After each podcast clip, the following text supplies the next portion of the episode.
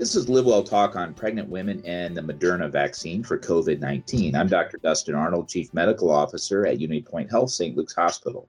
Recently, the WHO, World Health Organization, released a statement advising pregnant women not to receive the COVID 19 vaccine produced by Moderna.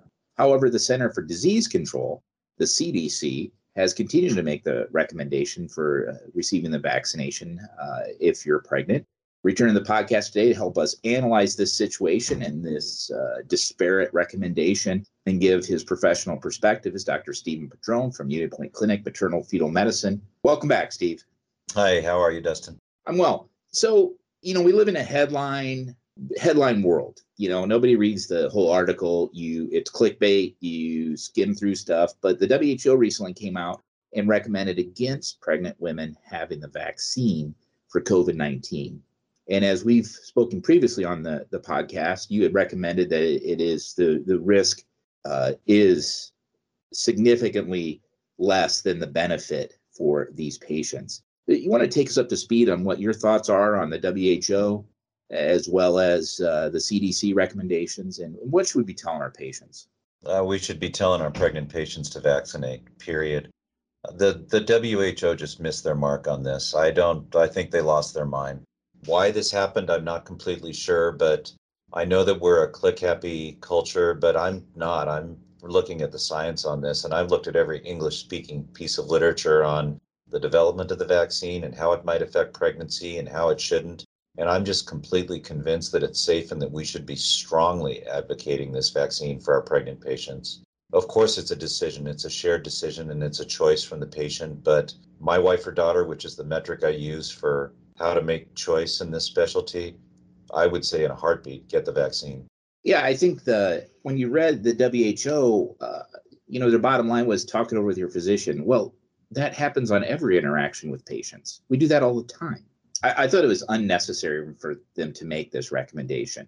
They should have had a little a pregnant pause, no pun intended, prior to sending this out because it, it just causes uh, mistrust and uh, panic in people that uh, um, that is unnecessary. It feels like a covering your tail response to me. I'm not sure whose tail they're covering on this. I would even take it a step further on the shared decision making and discuss with your physician. I don't think that a pregnant patient needs to discuss it with their physician to go get the vaccine. Of course, do that. If they've got questions, we're here to serve. But I am confident enough of the safety of this vaccine that I would tell patients talk to your provider, don't talk to your provider, but you want to go get it, just go get it. I'm comfortable with it.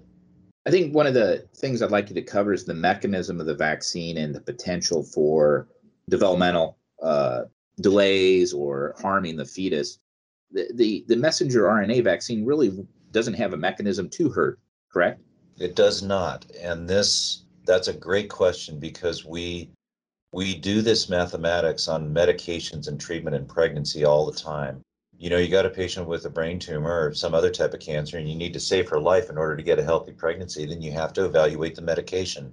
The same is true here. What's the plausible mechanism where this particular vaccine would hurt the fetus? There isn't any. There just isn't any. It's not that type of vaccine.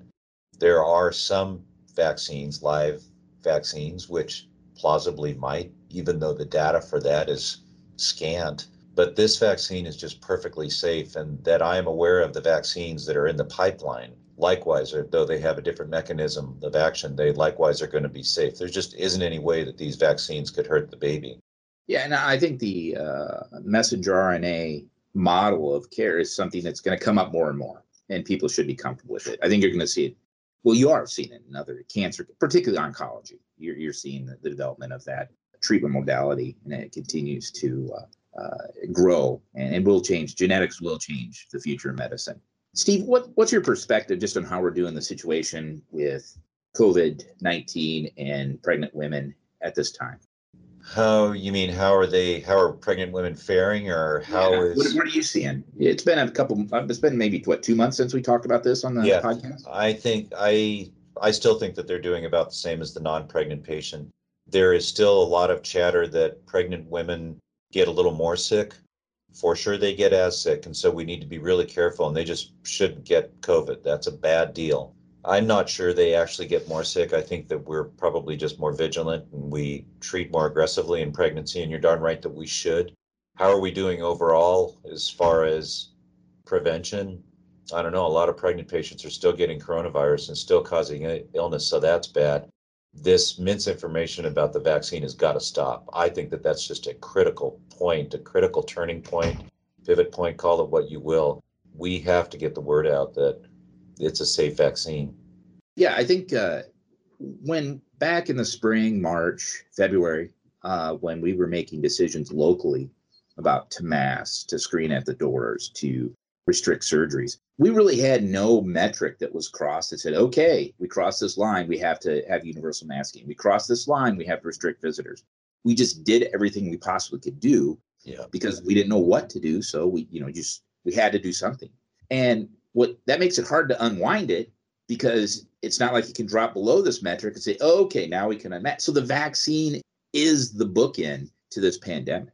Yeah, and since you brought that up about the beginning of the pandemic, just referent to this World Health Organization recommendation, I rely on the World Health Organization for a lot and the CDC a lot. But if you go back to the beginning of this pandemic, the CDC did not take a strong stance on social distancing or masking, and I just disagreed with that at the time. And I think that we have to use common sense and look at what's happened with this pandemic and take everything that World Health Organization, CDC, take it with a grain of salt. Our societies, the Society for Maternal Fetal Medicine, the American College of Obstetrics and Gynecology, SMFM and ACOG, they strongly endorse this vaccine. Yeah, it's shared decision making, but they say get it out there and offer it.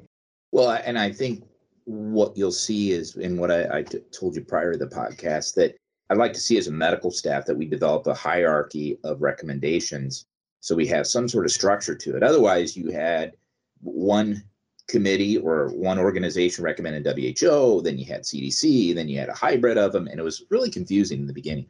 And so I think as a medical staff, we should at least set some sort of prioritization of where we start looking for questions, excuse me, start looking for answers. Yes, yes, right. And, and so that's coming. But uh, really great information today, Steve. Thank you for taking the time out of your busy practice. Uh, that was Dr. Stephen Padron, who is a maternal fetal medicine expert at UnityPoint Clinic, Maternal Fetal Medicine. For the latest on COVID 19 vaccine, visit unitypoint.org. Always a pleasure. Thanks, Dustin. Thank you for listening to Live Well Talk On. If you enjoyed this episode, don't forget to subscribe. And if you want to spread the word, please give us a five star review and tell your family, friends, neighbors, strangers about our podcast. We're available on Apple Podcasts, Spotify, Pandora, or wherever you get your podcast. Until next time, be well.